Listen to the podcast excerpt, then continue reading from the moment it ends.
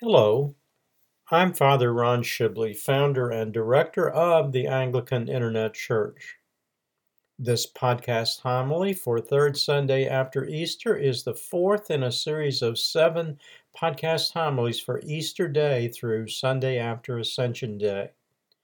Listeners may benefit from the AIC seasonal video series Eastertide From Resurrection to Ascension which is presented in three episodes, each linked from the digital library page with podcast versions linked from the podcast archive page at www.anglicaninternetchurch.net. This series offers a brief history of the evolution of Easter and the traditional method of calculating the date of Easter, plus its effect upon the celebrations of Epiphany and Trinity seasons. Anglican traditions of Easter through Ascension, including the seasonal color and fasting traditions, and commentary on the collect, epistle, and gospel readings for Easter Day, Monday in Easter week, Tuesday in Easter week, all five Sundays after Easter, Ascension Day, and Sunday after Ascension Day in the 1928 Book of Common Prayer. The collect, epistle, and gospel readings for third Sunday after Easter are discussed in episode 2. The epistle reading for third Sunday after Easter, 1 Peter 2 11 to 17, is St. Peter's homily on the Christian virtue of submission to lawfully appointed civil authority.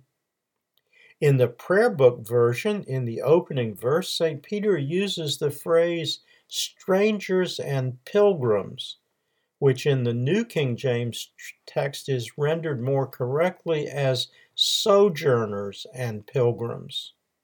Sojourner is an Old Testament phrase which means one who is not a legal citizen of the land in which he or she resides. For example, Abraham who with the Jewish people was a sojourner in the land of Egypt.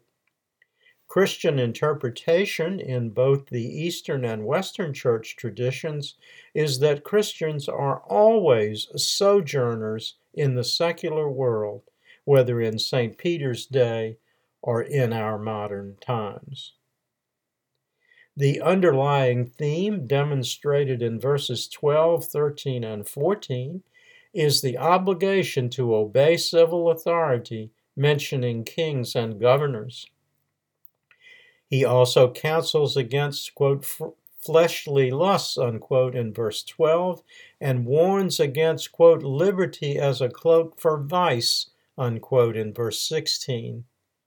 His sub message, expressed in verse 12, is to live a life in which one is always ready for, quote, the day of visitation, unquote, in verse 12b, which is called Day of the Lord in other of St. Peter's writings, which means the second coming at judgment.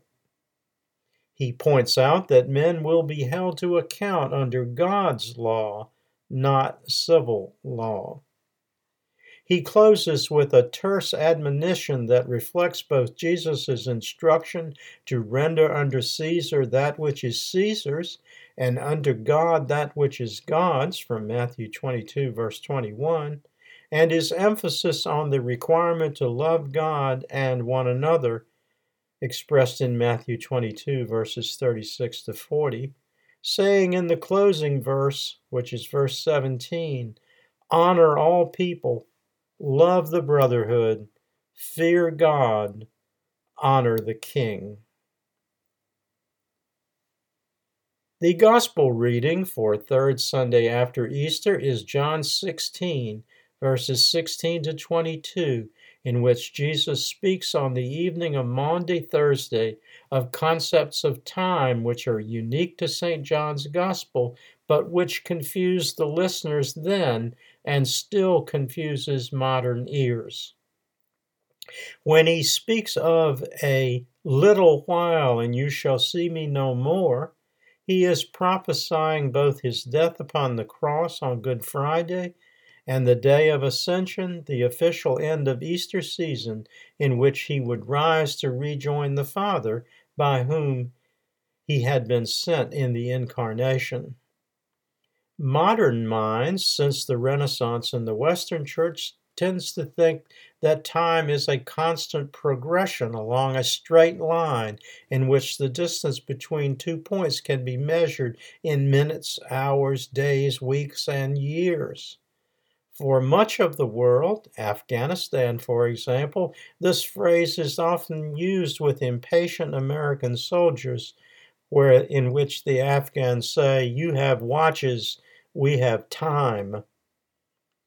In our modern age, we are so accustomed to measuring time in finite increments, such as seconds or minutes or months or years, that we forget that mechanical clocks were not invented until the 14th and 15th centuries in Western Europe.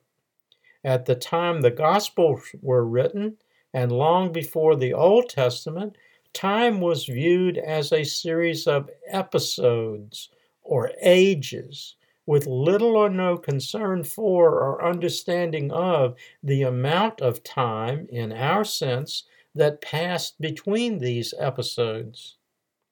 When in the Old Testament the writer says, when Solomon was old, they did not mean that he was 57 or 67 or 87, just that he was old. Another example is Isaiah's vision of the throne of the Lord in Isaiah 6. In that case, Isaiah does not say, for example, 451 years ago when Uzziah died. He uses instead the concept of episodes, of ever and ever, writing that the vision was in the year King Uzziah died.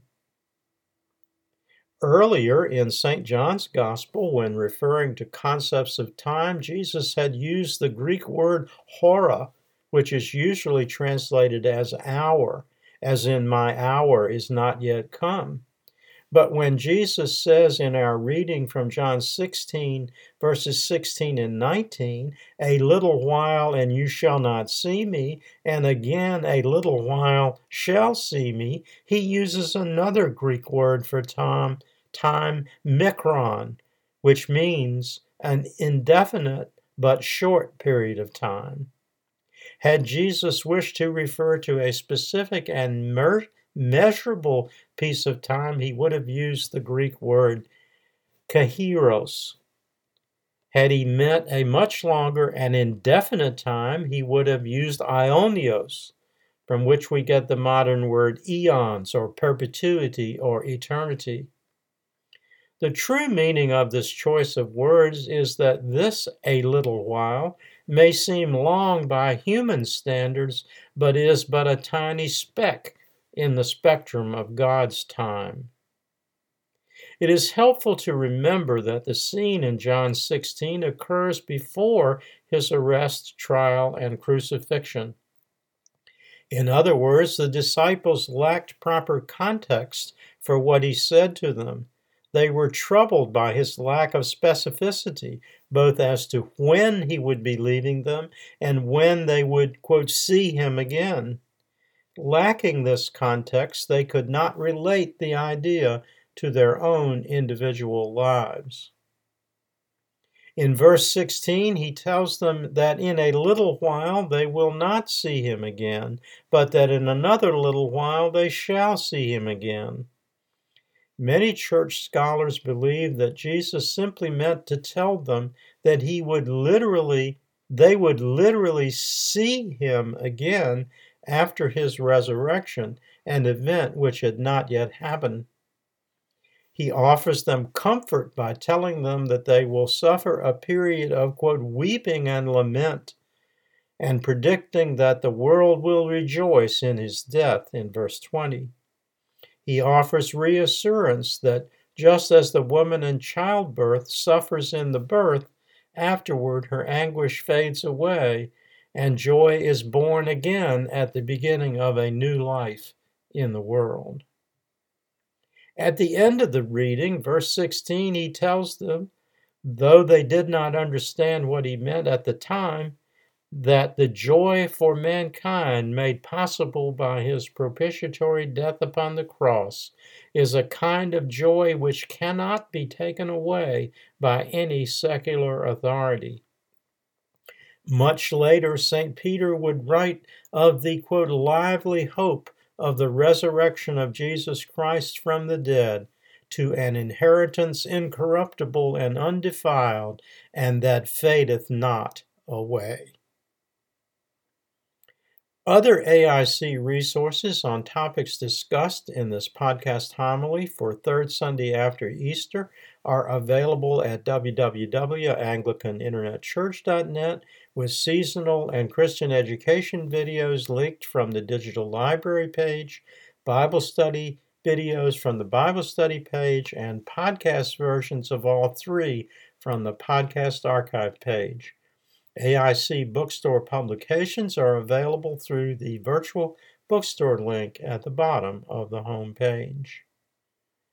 From the Christian education video series, The Lives of the Saints, in the first series, episode 4 is focused on St. John, episode 5 on St. Paul, and episode 15 on St. Luke. From the seasonal video series, The 12 Days of Christmas, the key word for sixth day of Christmas, December 30th, is joy. From our Bible study video series, New Testament Gospels, there is more on Jesus' use of words translated as time in episode 43. From the AIC bookstore publications, The Writing Prophets of the Old Testament, the prophet Isaiah is featured in Part 2, Chapter 1, on pages 13 to 20, including the text box Isaiah and Christian Liturgy on page 16.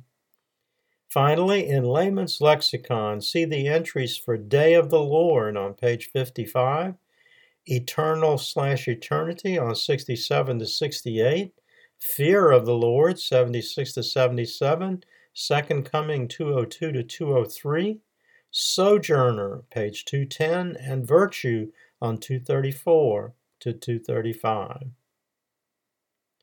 The first closing prayer is a catena of my own composition based upon Psalm 46, verses 1, 7, 8, 9, 10, and 11 the second is the collect for third Sunday after Easter, which Archbishop Cranmer adapted for the 1549 Book of Common Prayer from the Leonine Sacramentary, making this the oldest collect in the Book of Common Prayer.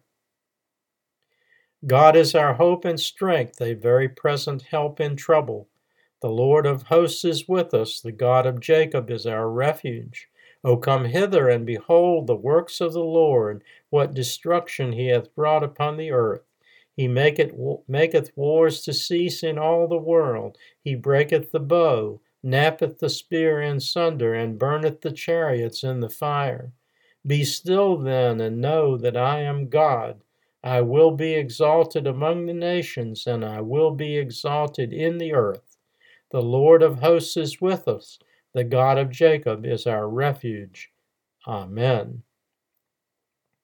Almighty God, who showest to them that are in error the light of thy truth, to the intent that they may return unto the way of righteousness, grant unto all those who are, who are admitted into the fellowship of Christ's religion that they may avoid those things that are contrary to their profession and follow all such things as are agreeable to the same through our Lord Jesus Christ.